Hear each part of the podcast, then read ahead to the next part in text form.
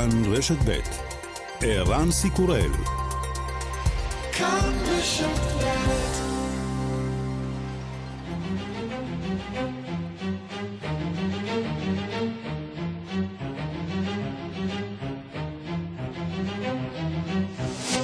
השעה הבינלאומית 29 בינואר 2023 והיום בעולם. اما یه پدافندم فوار کردن نمیدونم چی לא. כלי תקשורת באיראן דיווחו אמש על סדרה של פיצוצים בבסיסים ומתקנים צבאיים ברחבי המדינה, מה שנראה כמתקפת כלי טיס בלתי מאוישים. זהות מבצע המתקפה לא ידועה. בכלי התקשורת באוקראינה נשמע אתמול צהלה, ותקווה שאירועים מן הסוג הזה יכבידו על יכולתה של איראן לייצר מל"טים מתאבדים לרוסיה. הרשויות במדינת מערב אוסטרליה מחפשות קפסולה רדיואקטיבית קטנטנה שעבדה במהלך העברה במשאית ממכרה אל מחסן בעיר פרת. אוסטרליה דיווחה כי פנתה למדינות אחרות בחבר העמים הבריטי בבקשה לסיוע. ובינתיים דוקטור אנדרו רוברטסון, מנהל שירותי הבריאות של מערב אוסטרליה,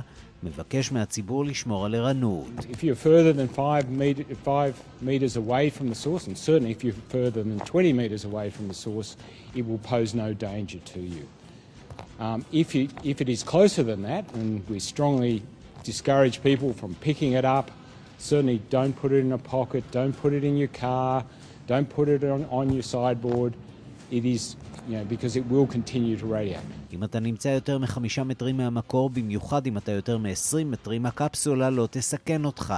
אם אתה קרוב יותר לכמוסה, אנחנו מאוד ממליצים לא להרים אותה, וודאי שלא לשים אותה בכיס, באוטו או לצדך, משום שהיא תמשיך לפלוט קרינה רדיואקטיבית.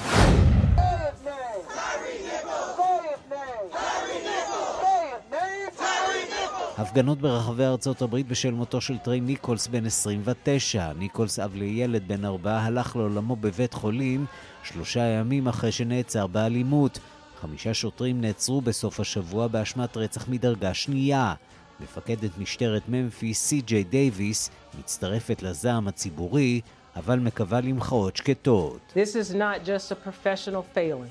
This is a failing of basic humanity toward another individual. This incident was heinous, reckless, and inhumane. And in the vein of transparency, when the video is released in the coming days, you will see this for yourselves. I expect you to feel what the Nichols family feels. I expect you to feel outrage in the disregard of basic human rights, as our police officers have taken an oath to do the opposite of what transpired on the video. זה לא רק כישלון מקצועי, זה כישלון אנושי. התקרית הזאת הייתה מתועבת, פזיזה ובלתי אנושית. אני מצפה שתחושו מה שחשה משפחת ניקולס, זעם על הפגיעה בזכויות אדם בסיסיות, שהשוטרים שלנו התחייבו לשמור עליהן. פטר פאבל, לשעבר רמטכ"ל צבא צ'כיה ויושב ראש הגוף הצבאי המייעץ לצמרת נאט"ו, נבחר לנשיאה הבא של צ'כיה. פאבל יחליף את הנשיא מעורר השערוריות וידיד ישראל הגדול מילוש זמן. Rozumím i tomu, že se mnozí teď cítí zklamaní, protože jejich favorit nevyhrál. Ale zároveň také vnímám to, že v této zemi nevidím vítězné nebo poražené voliče. vidím, že... אני מבין שרבים מרגישים עכשיו מאוכזבים בגלל שהפייבוריט שלהם לא זכה, אבל בד בבד אני גם מרגיש שאין במדינה הזאת ציבור מנצח או מפסיד. הערכים ניצחו בבחירות האלה, ערכים כמו אמת, כבוד וענווה. וגם...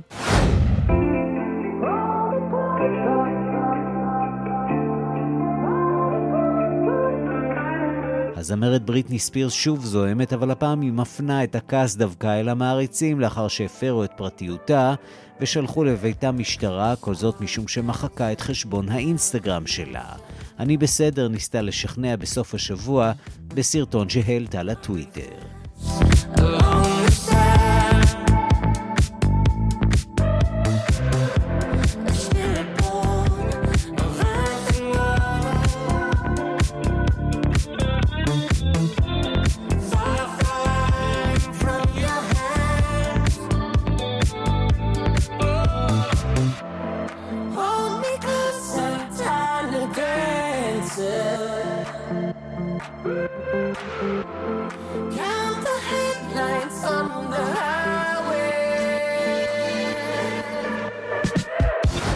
השעה הבינלאומית שעורכת הילה דוידי בביצוע הטכני חיים זקן ושמעון דוקרקר. אני ערן סיקורל, אנחנו מתחילים.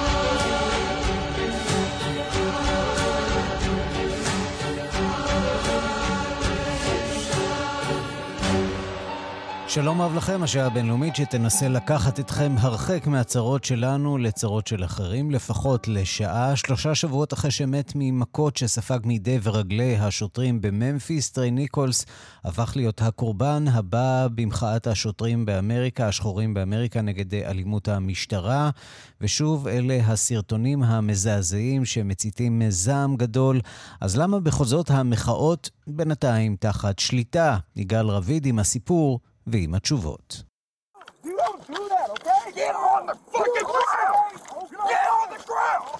אלה הקולות שמחרידים את אמריקה אחרי ששופט הורה לפרסם את סרטוני הקסדה של השוטרים וזה נראה הרבה יותר גרוע מכפי שזה נשמע.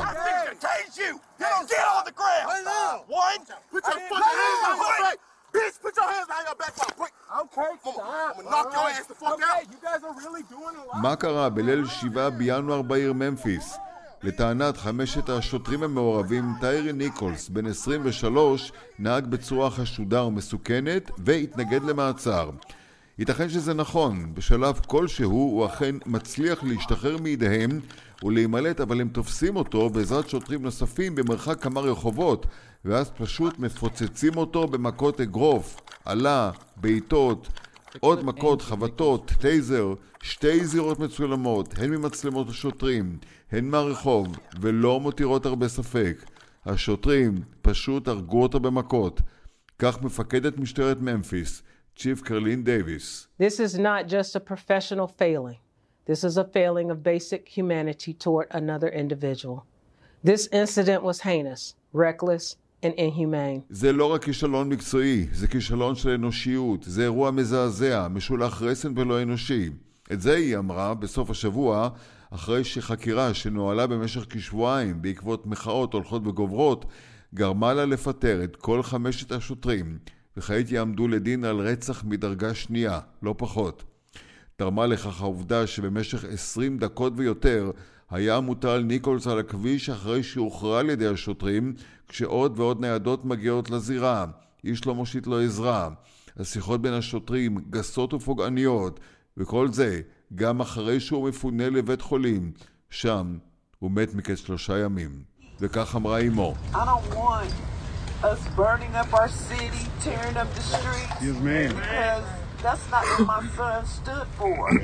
אני לא רוצה שתשרפו את העיר, זה לא מה שבני היה רוצה. והיא יודעת מה היא אומרת. דקות ארוכות של הסרטונים, עם עדויות, שקרים, טיוח ורצף אינסופי של שחורים שמוצאים את מותם במפגש עם המשטרה בכל רחבי ארצות הברית. הרי איך נולדה תנועת Black Lives Matter? אז למה למרות הכל המחאות בכל זאת יחסית רגועות? התשובה, כל השוטרים שהיו מעורבים באירוע, כולם שחורים. אם היו לבנים, כמו במקרים אחרים, כמו למשל במקרים של רודני קינג או ג'ורג' פלויד, זה היה בטוח נגמר אחרת. אבל אדי הדלק באוויר. Started with a peaceful demonstration here in front of LAPD headquarters. This is off of uh, First Street and Main. You can see the candle lights there in the center of your screen. But then after a while the uh, protesters here started to tag כך בלוס אנג'לס הפגנות נגד המשטרה בכל אמריקה. תוך ימים השעתה מפקדת בממפיס את פעולתה של כל יחידת הסקורפיונס שתפקידה היה לטפל באזורים קשים שקוראים באמריקה inner cities והלילה היא מודיעה על פירוק היחידה כולה. מתברר שכולם שם כיסו זה על זה וטייחו. הטלת טרור ואימה הייתה דפוס פעולה שלהם. כעת ייתכן שהמפקדת תיאלץ לשלם בכיסאה. גם הנשיא, בכבודו ובעצמו, מתקשר למשפחה. And uh, expressed my condolences and told her that I was going to be making a case to the Congress that should pass the George Floyd Act. דיברתי עם אמו של טיירי, דיברתי את תנחומיי והבטחתי לפעול לחקיקה בעניין. האם זה יעזור? ביידן חייב לנסות להרגיע את הקהילה השחורה, אבל כמו מקרה הירי ההמוני, יחס גורמי אכיפת החוק לשוטרים, לשחורים, במקומות רבים, היא רעה חולה שגם יכולה להיות גרועה עוד יותר, אלמלא תיעוד מצולם שהולך כיום עם השוטרים. יגאל רביד, לוס אנג'לס. שלום לפרופסור איתן גלבוע. שלום ערן. מומחה לארצות הברית באוניברסיטת אה, בר אילן וחוקר בכיר אה, במכון ירושלים לאסטרטגיה ולביטחון. המגפה הזאת אה, במשטרה האמריקנית לא, לא מתגברים עליה, זה קורה שוב ושוב.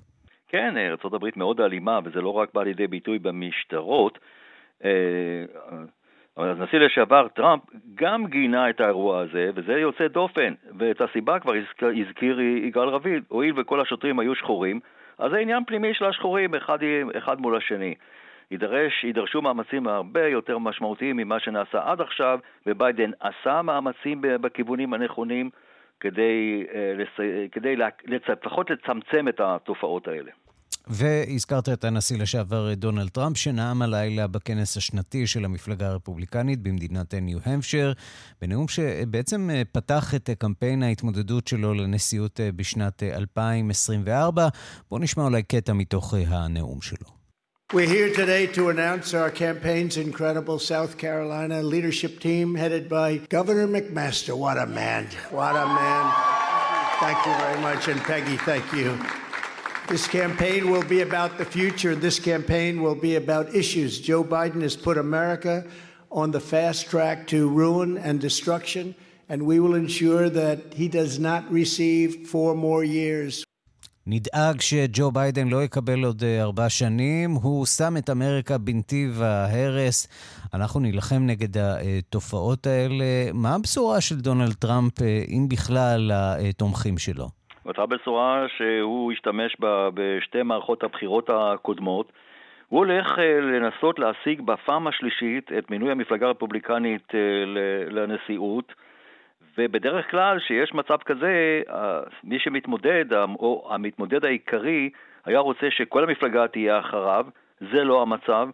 טראמפ אה, שנוי מאוד במחלוקת, ויש רפובליקנים לא מעטים ששואלים האם הוא מסוגל לנצח ב-2024 מועמד דמוקרטי, אם זה ביידן או יהיה מישהו אחר.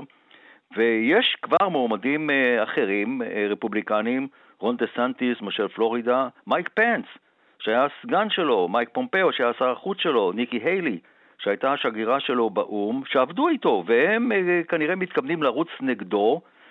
אין לנו הרבה יכולת מתוך התיאוריה וההיסטוריה של בחירות בארצות הברית להגיד מה קורה במקרים כאלה.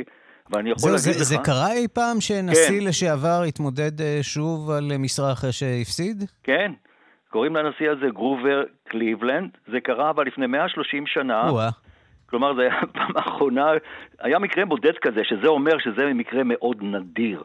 והצליח כן, אגב? הוא הצליח, כן. Mm-hmm. הוא הצליח להיבחר, הייתה, הוא, הוא היה דמוקרט, הייתה, הוא כיהן תקופה אחת, אה, ארבע שנים חיכה, ואחר כך הלך לתקופה השנייה, והוא כן ניצח. אבל זה, זה כמובן, זו כמובן תופעה מאוד נדירה. אבל היו שני מקרים של נשיאים שסיימו תקופת כהונה ראשונה, רצו להיבחר לתקופת כהונה שנייה, ומועמדים מתוך המפלגות שלהם אתגרו אותם, ואז הם הפסידו בבחירות הכלליות. זה היה ג'ימי קרטר ב-1980 והנשיא ג'ורג' בוש הבן ב-1992. שמענו אתמול אה, למעשה רטוריקה די דומה אה, לדברים ששמענו במערכות הבחירות הקודמות. אה, אותו, אותה הבטחה להיאבק באופן נחרץ נגד ההגירה, למרות שאני מבין שבשבועות האחרונים דווקא ממשל ביידן עושה איזה מבצע די מסיבי שם בדרום. ועוצר באופן אה, משמעותי את אה, כניסת המהגרים לתוך אה, שטחה של ארצות הברית. דונלד טראמפ שם אולי את הנושא הזה וגם את המאבק בסין בראש סדר העדיפויות שלו. זה לא קצת חזרה לאותם שירים ישנים בלי להבטיח שום בשורה חדשה? בדיוק. אני חושב שקלעת בדיוק לחולשה הזאת של טראמפ. ותראה, הנאום שלו היה מעניין מאוד מבחינה זאת שהוא, אה, בדרך כלל הוא נואם לפני אלפי אנשים, פה היו בסך הכל 300 אנשים. Mm-hmm. והוא באמת אה, חזר, אה, חזר על כל המטרות שלו, הרבה דברי כזב על, על ההישגים שלו הגדולים, ויש הרבה פחות התלהבות בשטח עצמו, ולכן אני חושב שאתה צודק, שיש לו בעיה עם המסרים שלו, ו, ועם כאלה שמתמודדים מולו. ולכן זאת יכולה להיות בעיה, אבל אני חושב שכדאי להסתכל על כך שהוא מתמקד כרגע בניו-המפשר ובקרוליינה הדרומית, ואני אנסה להסביר למה. ניו-המפשר מפני שזו המדינה השנייה שבה יהיו אה, בחירות מקדימות. הבחירות המקדימות בכלל יהיו בינואר, פברואר 2024. אה, יש עוד הרבה זמן. המון זמן, זה, זה שנה ומשהו אה, לפני שהבחירות האלה בכלל, אה, בכלל יתקדמו.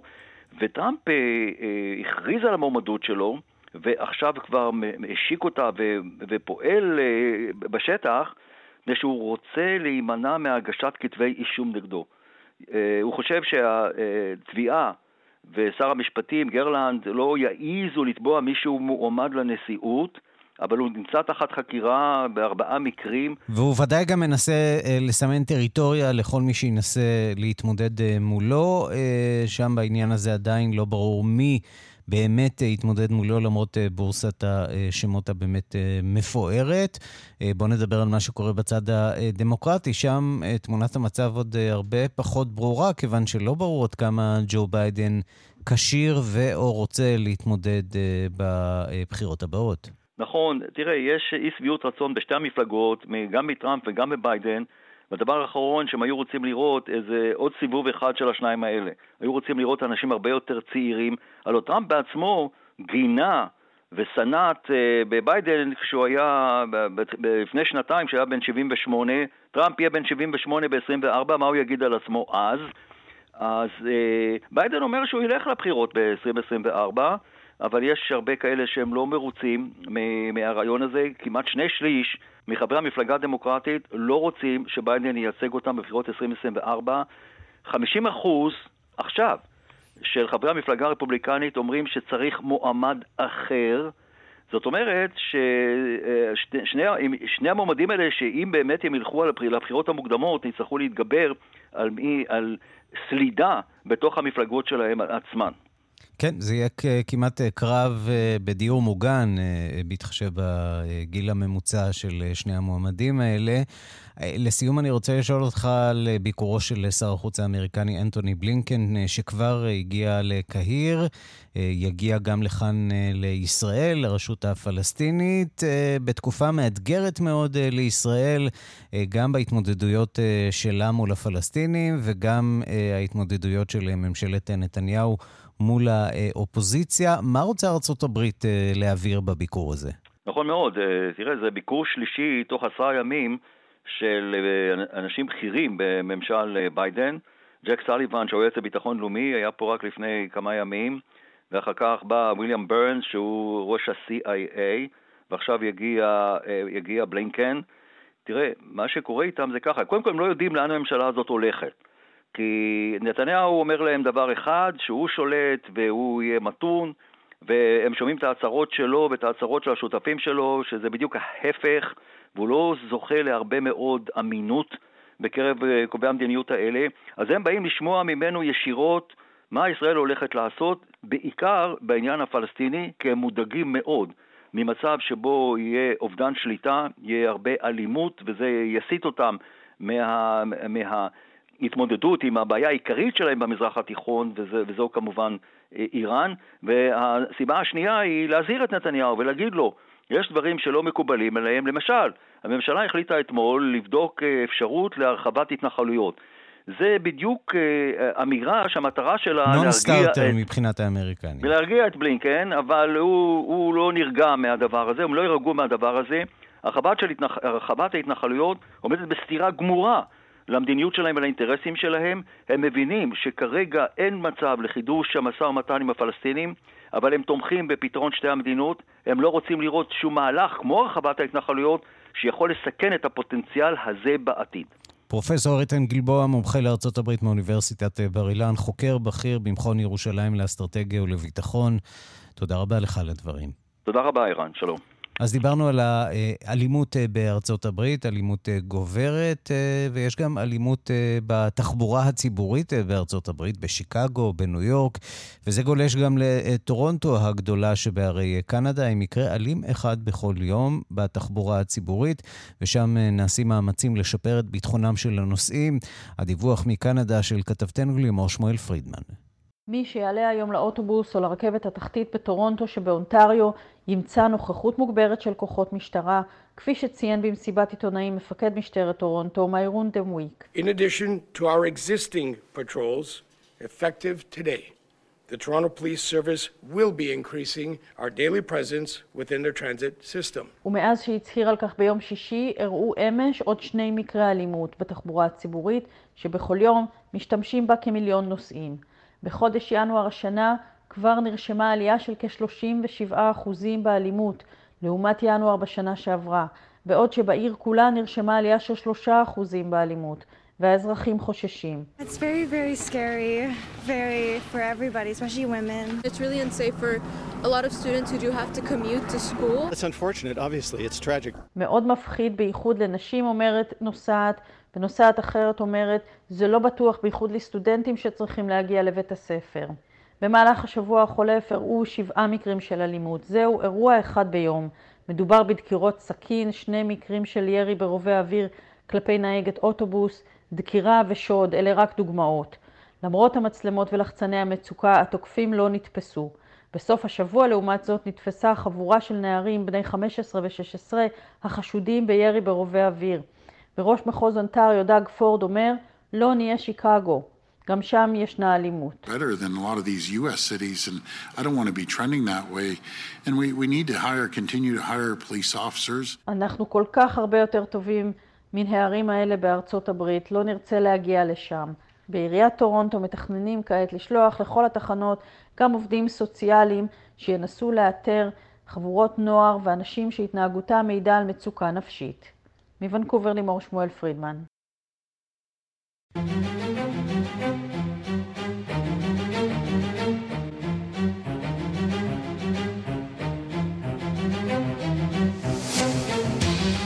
אנחנו לאוקראינה הזועמת בשל הכוונה של הוועד האולימפי הבינלאומי לאפשר לספורטאים רוסים להשתתף במשחקים האולימפיים, ספורטאים רוסים וספורטאים בלרוסים.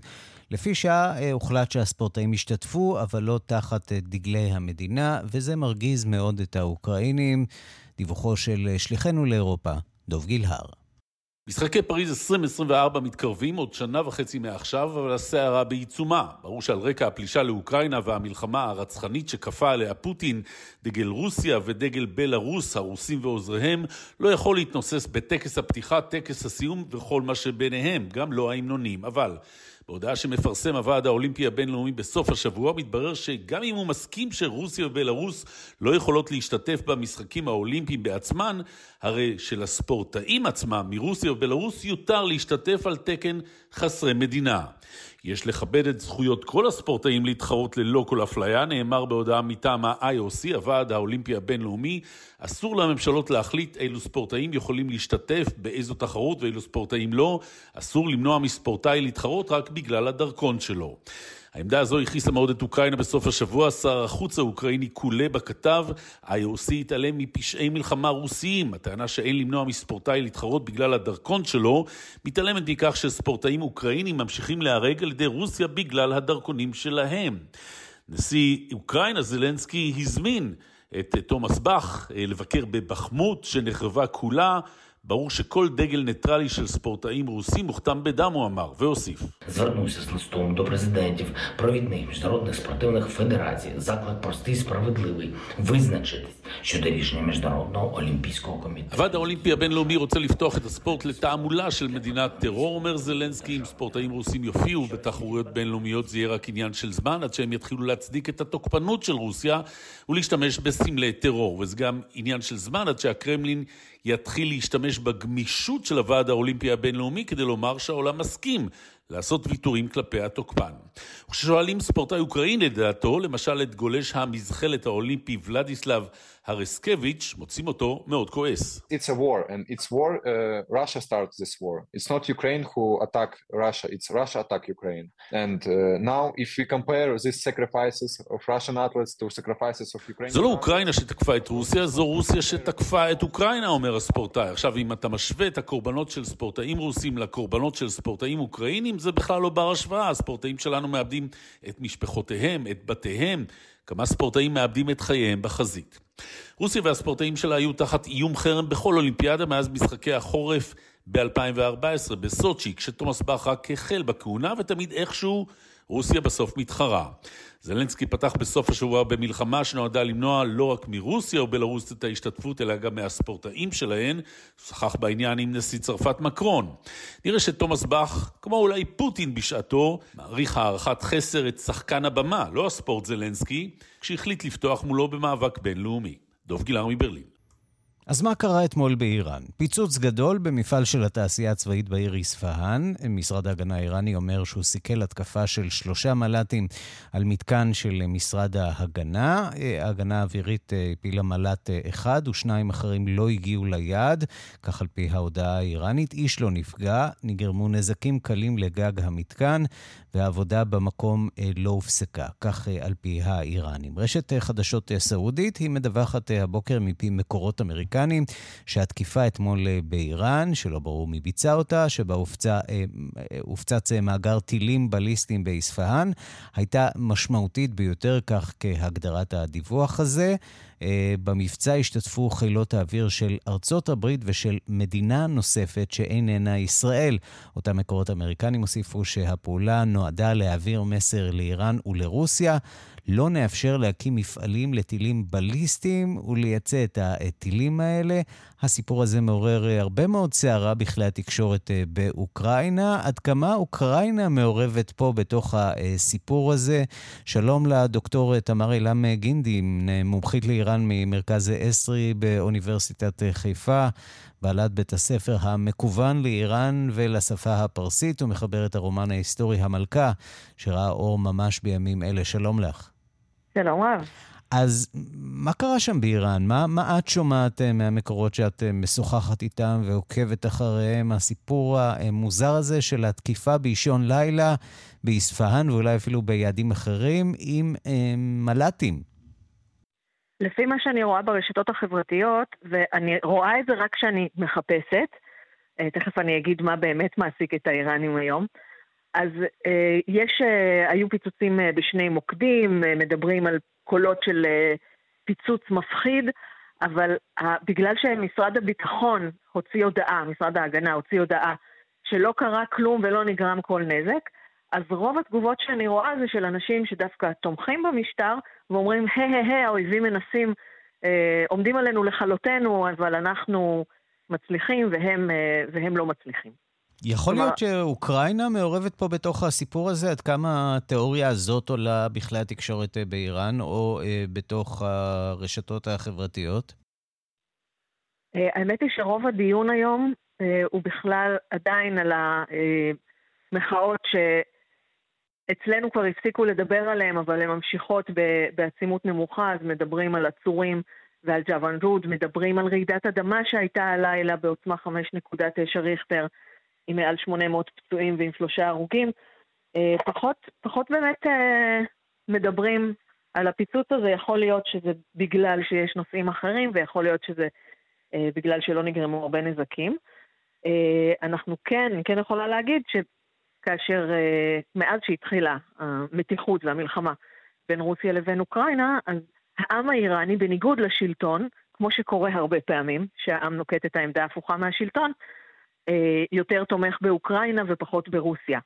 וכל פעם שהשלטון סופג איזושהי מהלומה, השלטון או המתקנים שלו או המוסדות שלו, אז יש שמחה לעד בקרב המשתמשים הפשוטים. ויכול להיות שיש מישהו במערב שבאמת מנסה להפגיש את המשטר האיראני עם השלכות מעשיו אה, מול העם האיראני, אה, וההחלטה הזאת של האיראנים כמובן להעביר אה, נשק, להעביר אה, אולי עכשיו אפילו טילים אה, ומל"טים, אה, להעביר מסר לאיראן שהסיפור הזה עלול גם לעלות אה, לה. כן, בין, בין רוסיה ל, לרפובליקה האסלאמית יש בה אה, פלוס האחרונות אה, איזושהי אה, ברית, ברית מוחרמות כזאת, הם גם ככה היו אחת לצד השנייה במשך השנים, אבל עכשיו שלשתיהן יש אויב משותף שמאיים עליהם וגם מחרים אותם, אז באמת ראינו, ראינו הרבה התקרבות. לשני הצדדים מנסים להראות שההתקרבות הזאת לא כדאית. לסיום אני רוצה לשאול אותך על uh, ספרך החדש, uh, מזל טוב, המלכה. ספרי לנו עליו קצת. זה הספר שיגרום לכם להסתכל על מגילת אסתר באור לגמרי אחר. אני עדיין נשארת באיראן. זו לא הפעם הראשונה שאת עוסקת במגילת אסתר, נכון? זה, זה משהו שמלווה אותך זמן מה. נכון, זה מלווה אותי מ-1997, אם לא לפני כן. אה, אבל זה הרומן, זו פעם ראשונה שאני כותבת רומן היסטורי, וזה יחד עם מעיין אשכולי, שהוא אה, סופר ותסריטאי. אז זה לא ספר עיון כמו הספרים הקודמים, אלא איזושהי מציאות אפשרית שמסבירה את אה, כל האירועים במגילת אסתר, יחד עם מדרשים ומקורות היסטוריים וכל המקורות ש, שמדברים על המגילה, הצלחנו כמעט את כולן, כולם לכלול בסיפור אחד קוהרנטי. והעובדה שכתבת את הספר הזה עם תסריטאי, מה המשמעות? שבקרוב נראה אולי סדרה אצלנו בכאן או במסגרת אחרת? אני מאוד מקווה. הספר כבר מוכן להיות תסריט. הוא מאוד, uh, כשקוראים אותו, קוראים ש, שכבר קראו, אומרים שהוא מאוד קולנועי. אפשר ממש לדמיין את כל. ההתרחשויות ואת הסצנות. טוב, סדרה היסטורית על uh, פרס העתיקה, זה יהיה בהחלט uh, מעניין. דוקטור תמר אילם גינדין, מומחית לאיראן ממרכז עזרי באוניברסיטת uh, חיפה, תודה רבה לך. תודה רבה. אנחנו לאירופה. רמטכ"ל צבא צ'כיה לשעבר פטר פאבל זכה בבחירות לנשיאות. פאבל ניצח בסבב הבחירות השני אתמול מול יריבו, ראש הממשלה לשעבר ואיש העסקים אנדרי בביץ'. הדיווח של כתבתנו רינה בסיסט.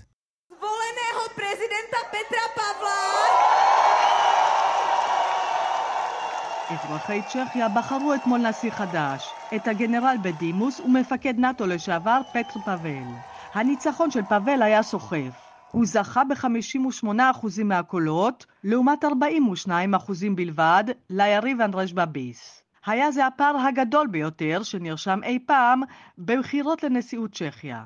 נשיא צ'כיה הוא בעיקרון תפקיד סמלי, לא פוליטי, אבל בבחירות הפעם היה ברור שהצ'כים לא רק בחרו נשיא חדש, הם בחרו את הדרך שבה הם רוצים לראות את צ'כיה צועדת בשנים הבאות. פאבל ובביס מייצגים שתי תפיסות עולם מנוגדות לחלוטין. פאבל נחשב לפרו-מערבי מובהק, פרו-אירופה, פרו-דמוקרטיה, פרו-ליברליזם. הוא אמנם איש צבא בעברו, אבל השירות שלו בנאט"ו מצביע על אמונתו העמוקה באיחוד האירופי ובשותפות האירופית עם ארצות הברית. התמיכה שלו באוקראינה הייתה חד משמעית מהיום הראשון של הפלישה הרוסית לשם. בביס הוא פופוליסט, איש מעורר מחלוקת, מיליארדר, איש עסקים ופוליטיקאי ממולח. בשנות ה-80 האשימו אותו בקשרים חשאיים עם סוכנות הביון של צ'כיה וגם עם ה-KGB. שנים אחר כך הוא שירת כשר אוצר, ואחר כך כראש הממשלה. אבל נדחק החוצה עקב האשמות בתרמיס מס והעברת מיסים לא ממש כשרה. העמדה שלו כלפי רוסיה והפלישה שלה לאוקראינה לא הייתה מעולם חד משמעית. את ההבדל הזה בין השניים היה אפשר לשמוע ביום הבחירות. הנה lemašal מה שפאבל אמר מיד לאחר ששלשל את הפתק שלו בתיבת הקלפי. No, především prezidentem, který bude zastávat svůj úřad důstojně, nebude dělat naší zemi ostudu, bude komunikovat nejenom s veřejností, ale... בעיקר הייתי רוצה לכהן בתפקיד הנשיא בהגינות ובכבוד, באופן שלא יבייש את התפקיד.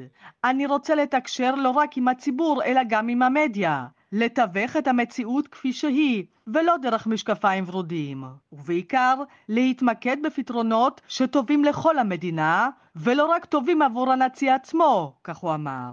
את האמונה שלו בהגינות ובפתיחות השמיע פאבל גם בנאום הניצחון שלו. Já bych moc rád nejenom poděkoval všem, kteří mě volili, ale zároveň bych také chtěl poděkovat i těm, kteří mě nevolili, ale přišli k volbám, protože... אני מבין שיש כאלה שמאוכזבים מכיוון שהמועמד שלהם לא ניצח. אבל אני גם רואה שבמדינה שלנו אין באמת בוחרים מנצחים או מפסידים. מה שאני רואה זה שהערכים הם אלה שניצחו בבחירות. ערכים כמו אמת, הגינות, כבוד וענווה, כך ציין אתמול פאבל. כאן רינה בסיסט. אנחנו עם דיווחים על תאונה קשה בפקיסטן. יותר מ-40 בני אדם נהרגו שם אה, בתאונה שבה אוטובוס נפל לוואדי במחוז בלוצ'יסטן. שלום לכתבת תחום החוץ מיכל רשף. שלום ערן. כן, אז אה, יותר מ-40 בני אדם אה, נהרגו אחרי שאוטובוס, כפי שאמרת, נפל לוואדי ועלה בלהבות בדרום בלוצ'יסטן. היו, השריפה בעצם היא זו שגרמה להרג בעיקר, היו גורמים שטענו ש...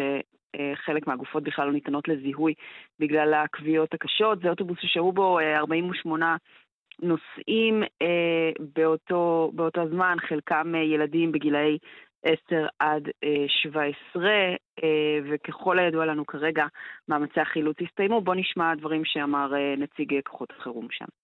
अभी जो है ना rescue operation जो है वो मुकम्मल हुआ है और इसमें तकरीबन टोटल जो डेड बॉडीज़ हैं उनकी कुल तादाद जो है वो 40 है और चार जख्मी हैं जिनको करीबी अस्पताल शिफ्ट किया है और כן, אומר הנציג, פעולות החילוץ הסתיימו, מספר ההרוגים עומד כעת על 40, ארבעה נפצעו ונלקחו לבית חולים סמוך, הם נלקחו לבית חולים בקראצ'י, הגופות יועברו למכון מיוחד לזיהוי באמצעות DNA, נאמר שמאוחר יותר עודכנו המספרים, הם כאמור מדברים עכשיו על 41 הרוגים ושישה פצועים. גורם שהיה במקום אמר לרשתות התקשורת בפקיסטן שהרכב בעצם נסע במהירות מופרזת, התנגש, איבד שליטה, התנגש בעמוד בגשר, מה שגרם לו בעצם להתהפך ולהחליק מהכביש אל הוואדי.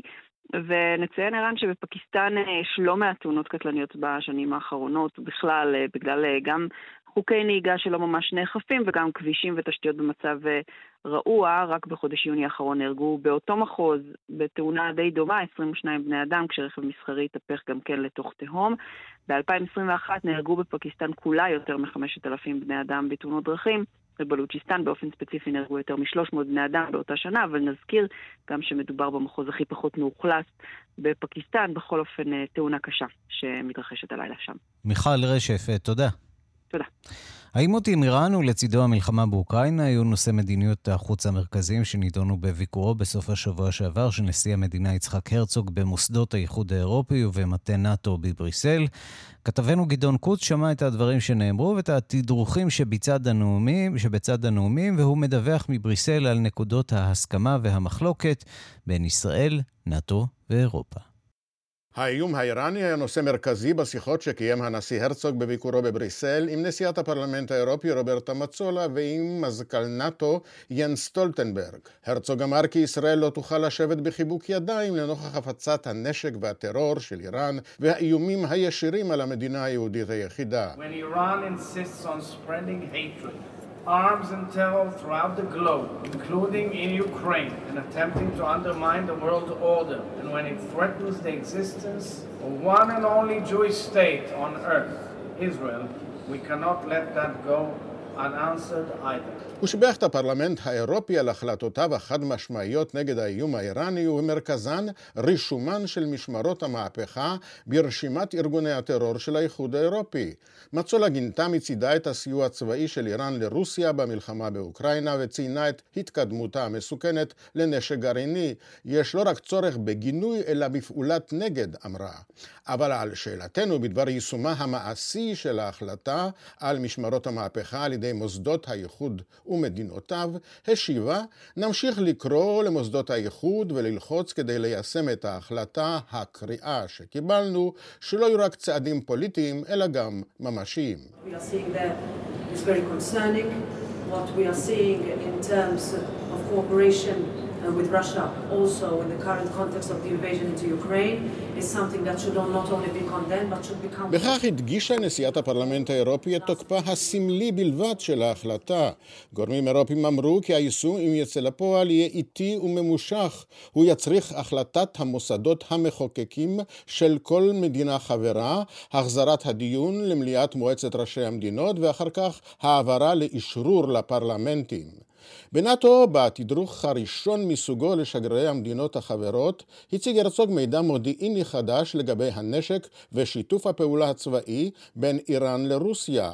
המזכ"ל ין סטולטנברג אמר כי לאחרונה חלה עליית מדרגה של הסיוע הצבאי של רוסיה לאיראן בתמורה לאספקת המל"טים האיראנים לרוסיה לתקיפת מטרות אזרחיות.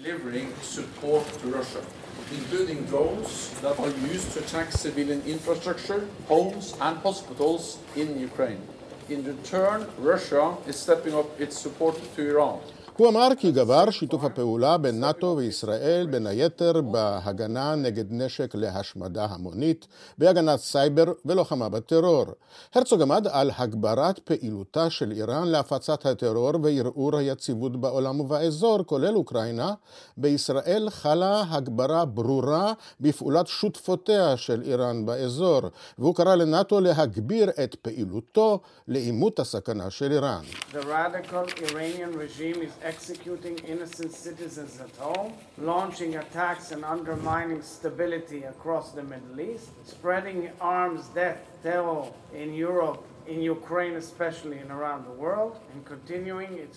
שיתוף הפעולה בין נאט"ו וישראל במשבר באוקראינה נדון בפגישה, אבל בנאט"ו משתמשים בסיוע הצבאי האיראני לרוסיה כטיעון לשכנע את ישראל לשנות את גישתה לסכסוך ולתמוך צבאית באוקראינה.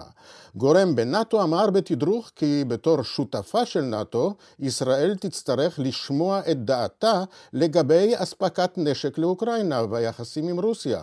בצד הישראלי מודים כי הנושא מורכב וכי יידון בגופים המוסמכים של הממשלה החדשה.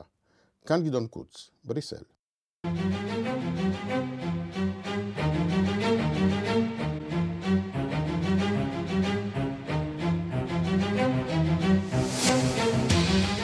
יותר מ-80 שנה אחרי שנלקחו נושא השבת יצירת אומנות, יצירות אומנות שנבזזו על ידי הנאצים, בוער מתמיד. שתי פרשיות מסירות עכשיו את ארצות הברית, ואנחנו גם עם סיפור אחד אופטימי בהקשר הזה. שלום לחוקרת התרבות מאיר קרימולובסקי. שלום, שלום, ערן. אז על מה אנחנו מדברים? אז פרשייה שהגיעה בימים אלה לבית המשפט העליון בניו יורק, אה, על יצירה שאם באמת יהיו איתה בעיות, כל העולם יבכה. מדובר ב... מגהצת של פיקאסו, אחת היצירות הכי יפות של מוזיאון גוגנהיים, שנזכיר שמוזיאון גוגנהיים הוא שנתבע כעת, אבל משפחת גוגנהיים היא כמובן משפחה יהודית, זה לא קשור.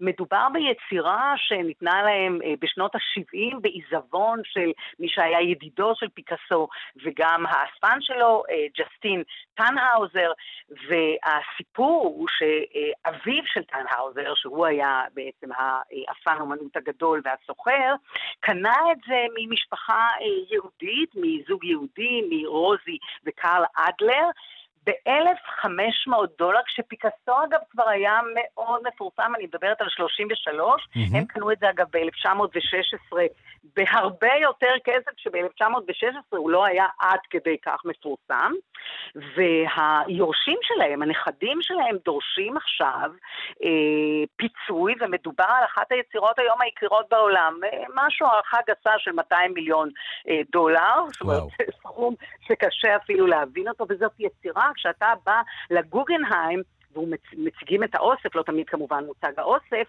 זה אחד הדברים שאתה רץ לראות אותו.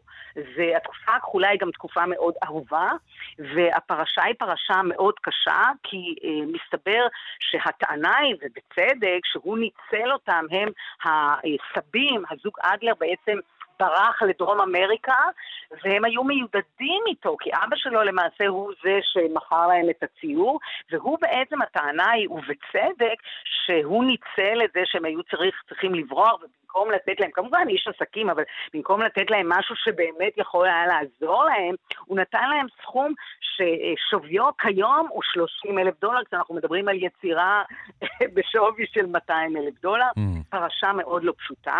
מנגד, יש פרשה מעניינת של ציור של מונק, שלא נראה בציבור 89 שנים, והוסתר באסם.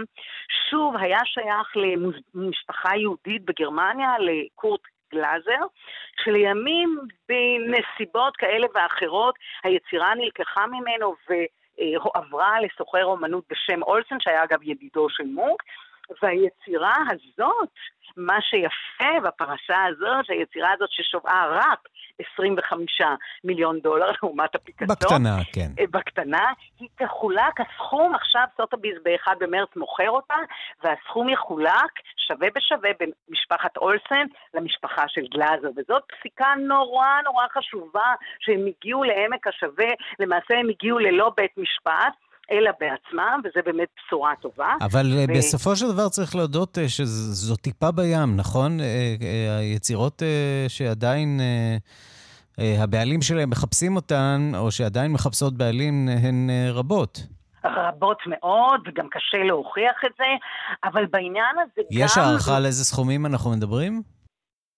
זה סכומים אה, אדירים, אדירים, אדירים, כי האספנים הגדולים ביותר עד מלחמת העולם השנייה של אומנות מערבית היו כולם יהודים, כך שאנחנו יודעים שהאוצר הזה הוא באמת בידיים יהודיות, אבל מה שכן קורה, וזה אולי מה שעכשיו אנחנו תואמים פה בישראל, שיותר ויותר מציגים אומנים שנחשבו פעם אומני שואה ולא הציגו אותם, ועכשיו במוזיאון תל אביב למשל, יש התערוכה של מריאן, שזה פנחס בורשן, ששינה את שמו אחרי אושוויץ, והיצירה שלו הייתה נפלאה ואיש כמעט לא מכיר אותו בציבור הרחב, ועכשיו באמריקה אליסון ג'ינג'רס גינתה אותו, והתערוכה אה, מגיעה עכשיו גם לישראל ומוצגת במוזיאון תל אביב, ופתאום היצירות שלו, שאגב בישראל גם נועה רוזנברג, האוצרת הישראלית, מצאה גם בישראל פריטים, זה מחזיר את כל הנושא הזה חזרה מעבר לזה שהתערוכה היא תערוכה אה, נפלאה. בואו נשמע את האוצרת מארצות הברית, אליסון ג'ינג'רס.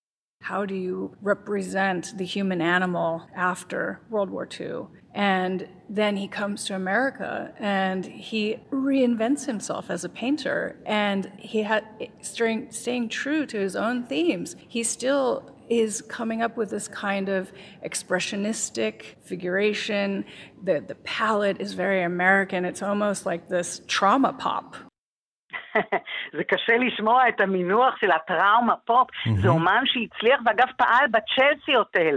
עם פטי סמית הוא היה טיפוס מאוד מיוחד עם חיים קשים ומת בגיל 50, אבל הנה מגלים אותו ובמוזיאון תל אביב בוורוד, פוקסיה, הוא מצייר את המפלצות, כמו שהיא אומרת, את מפלצות הרוע האלה, ובאמת החזרה של האומנים האלה היא עכשיו גם מוציאה מכל מיני חורים את, ה, את הסיפורים האלה. את היצירות האלה שבעצם נלקחו מאיתנו ואנחנו לא זוכים לראות אותם, וזה דבר מאוד מאוד אה, חשוב, וגם סוף סוף אומרים שכל השנים שלא הראו יצירות של אומנים שציירו שואה, היו בגלל שלא רצינו לדבר על זה.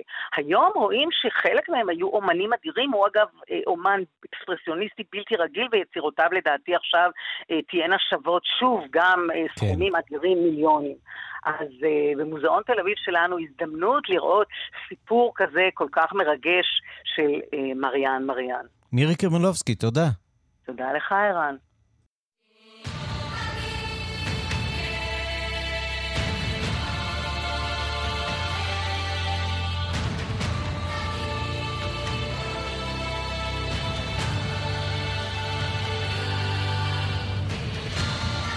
וזהו שיר הנושא מתוך אה, אבטאר 2, שעלה בסוף השבוע האחרון למקום הרביעי בדירוג הסרטים המצליחים בכל הזמנים.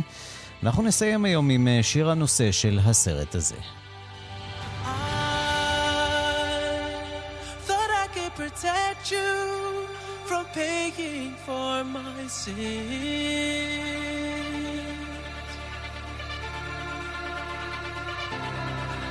Been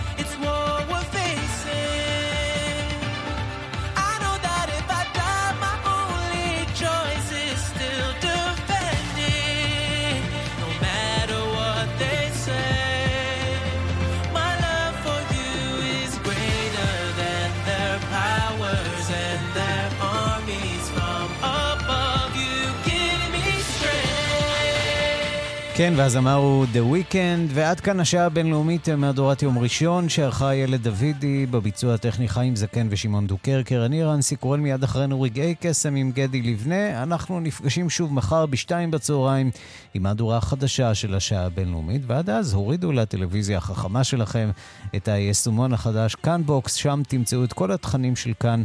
ובחינם, כתובת הדואר האלקטרוני שלנו, בינלאומית, את כאן.org.il. חפשו אותי בטוויטר, אני רנסי קורל. להתראות.